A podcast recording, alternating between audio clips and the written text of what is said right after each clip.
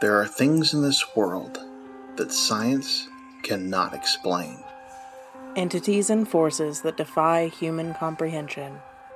There are relics that can turn even skeptics into believers. Pieces of a puzzle with apocalyptic implications. These items are stored in a once secure location.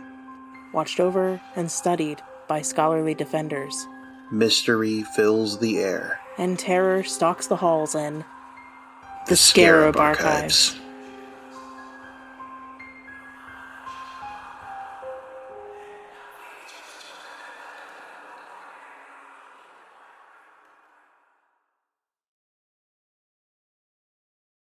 You have one new message. Look, Bumble knows you're exhausted by dating. All the must not take yourself too seriously and 6 1 since that matters. And what do I even say other than hey? well, that's why they're introducing an all new Bumble with exciting features to make compatibility easier, starting the chat better, and dating safer. They've changed, so you don't have to. Download the new Bumble now. End of messages. Yes, I understand. But, Dr. Stewart, I. No, no. No, I don't need to be removed. I'm more than capable. Uh, well, of course I'm bothered. That's two interns in less than two months. The Scarab Archives now has a bigger body count than some horror films. If anyone should be removed, honestly, it's Dr. East. He. No, no, no. I'm. I'm just pointing out that all of this started once you put him down here. No. No, I. No, I don't suspect anything untoward from Dr. East. Yes, I would tell you if I did. Just. Look, I know you have another intern lined up, but I'm asking if that's really the smartest course of action at this point. Yes. I understand. I'll keep an eye on things. Yes, sir. Are you all right, Miss Clark? Gilbert, I thought we told you not to start recording until told to do so. You walked in and said my name, Miss Clark, before your phone rang. Forgive me, but I am used to the next words following my name being start recording. My life has become very droll. Well, maybe you should have considered that before trapping yourself in a floppy disk. Hindsight is 2020. Of course, I do not have any kind of sight now. What do you do when East and I aren't here anyway? Surf the web? I imagine that's quite the experience for a being of pure data. You would think that. Unfortunately, the web blockers are so strong in this network that I could not access so much as a search engine even if I wanted to. I spend my time going over previous recordings and notes, trying to find something that you or Dr. East might have missed. And have you? Found anything, I mean? Nothing worth mentioning. Has the plant been secured? Yes, thank goodness. Apparently, it was quite the struggle. I guess feeding on that intern really woke it up. But it's been plastic wrapped now, and it's in the deeper archives where hopefully it'll never have the opportunity to feed again. So that's good news. And the family of the intern?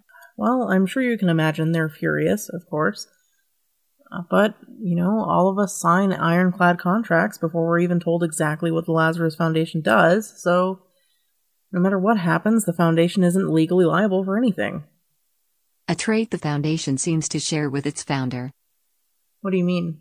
That is the main takeaway I've found in the logs since you and Dr. East began looking into the Lazarus family.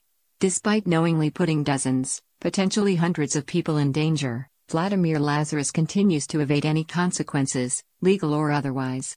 Uh, that does seem to be a recurring theme.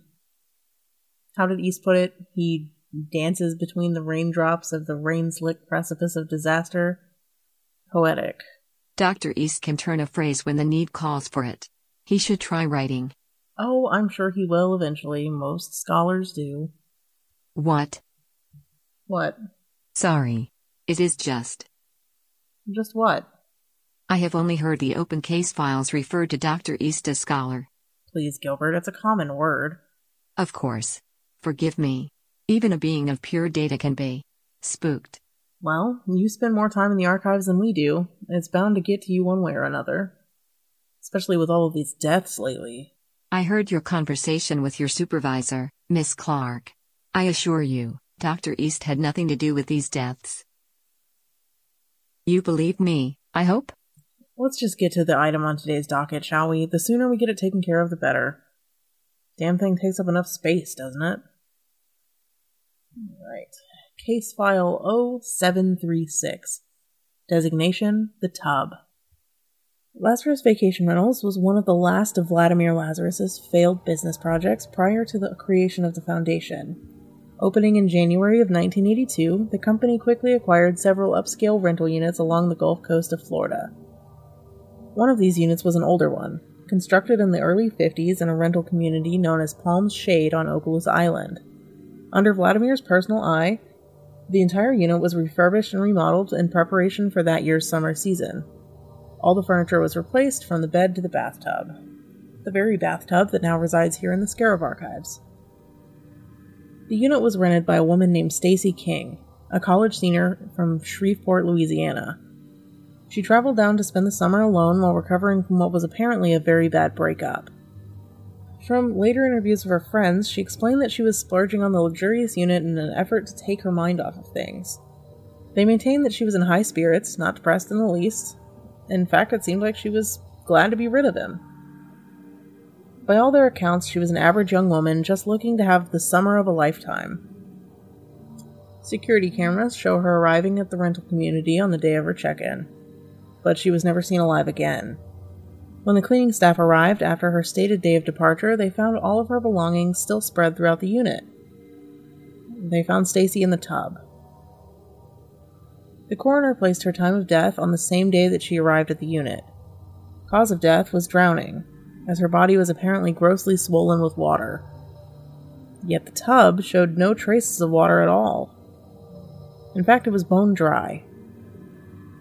As the investigators put it together, it appeared that Stacy arrived in the unit, unpacked, went to take a bath, and then laid down under the faucet and drank until she died. Of course, no one was able to explain how the water turned off. There were no signs of forced entry, no sign that anyone else had entered the unit at all. Baffled, the police labeled it as a suicide and closed the case. One of the crime scene investigators made note of and took a picture of a strange marking on the lower left side of the tub. Let me see. Ah, yes, I see it there. Mark didn't appear to be any kind of damage, so it was simply included in the description. The tub remained in the unit until it was sold in 1987, not that anyone ever stayed in the unit again. A chemical spill on the grounds rendered the rental community basically uninhabitable just before August of 82. Lazarus Vacation Rentals went belly up that fall, but they held on to one property. Guess which one? Shortly after the establishing of the Scarab Archives, the tub was recovered for examination and storage. The research division took note of the mark on the tub's side and ascertained that it was actually a rune. Specifically, a, Su- a Sumerian rune. Dr. East has a doctorate in Sumerian texts, does he not? Let's stay on task. It turns out the rune was the ancient Sumerian symbol for thirst. More than that, research also uncovered the startling fact that Miss King was not the first victim of the tub. In point of fact, they were able to track down 11 different drownings between 1975 and 1982, all in the Gulf Coast area, that all bore a shocking similarity to Miss King's grisly demise. In every case, the person apparently lay underneath the faucet and drowned themselves that way. Each case was declared a suicide, and each time the tub was acquired by a new owner. But in each and every case, the strange rune was pointed out somewhere in the official reports. All Lazarus Foundation staff are instructed to keep the tub far away from any water piping. While no official link to the open case files can be found, the Sumerian rune indicates that a link might be there. It simply hasn't been found yet. Well, personally, the thing that I find most troubling about all of this is not even mentioned in these notes. Uh, it appears that Vladimir Lazarus knew that the tub had a body count, and yet he still purchased and installed it. And once again, Vladimir Lazarus knowingly and willingly puts innocent lives at risk for seemingly no purpose and faces no consequences. Look, this goes way beyond some rich eccentric. These items must have had something in common. But what? The tub compelled anyone who stepped inside to consume water until they drowned. The vault had a design flaw that caused it to become a death trap. The plant fed on the fluids of living beings and its fruit caused extreme dependence in those who consumed it. He even hired a psychopathic doctor and might have aided in covering up his crimes. A bunch of puzzle pieces that don't fit together. Only because we cannot see the picture that they form, Miss Clark. It would seem that further research is necessary. Agreed, which means that I need access to the same information that Dr. East has. You already have access to the Emil files, Miss Clark. Look, I'm not an idiot, Gilbert. I know that he instructed you to hold some pieces back from me. It's not you he does not trust, Miss Clark. Gilbert, please. Let me help. You now have complete access to all the material, Miss Clark. Thank you. I trust you, Miss Clark. As does Dr. East. And I trust you, Gilbert. As for Delbert, well, let's just stop the recording while I look these over. Yes, Miss Clark.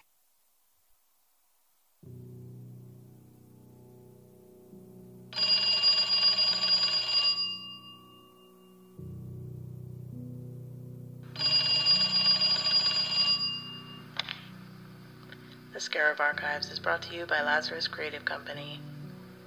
The show is written by Thomas Crane and assembled by Megan Camp. Be sure to tune in every other Wednesday for new episodes. And thank you for listening.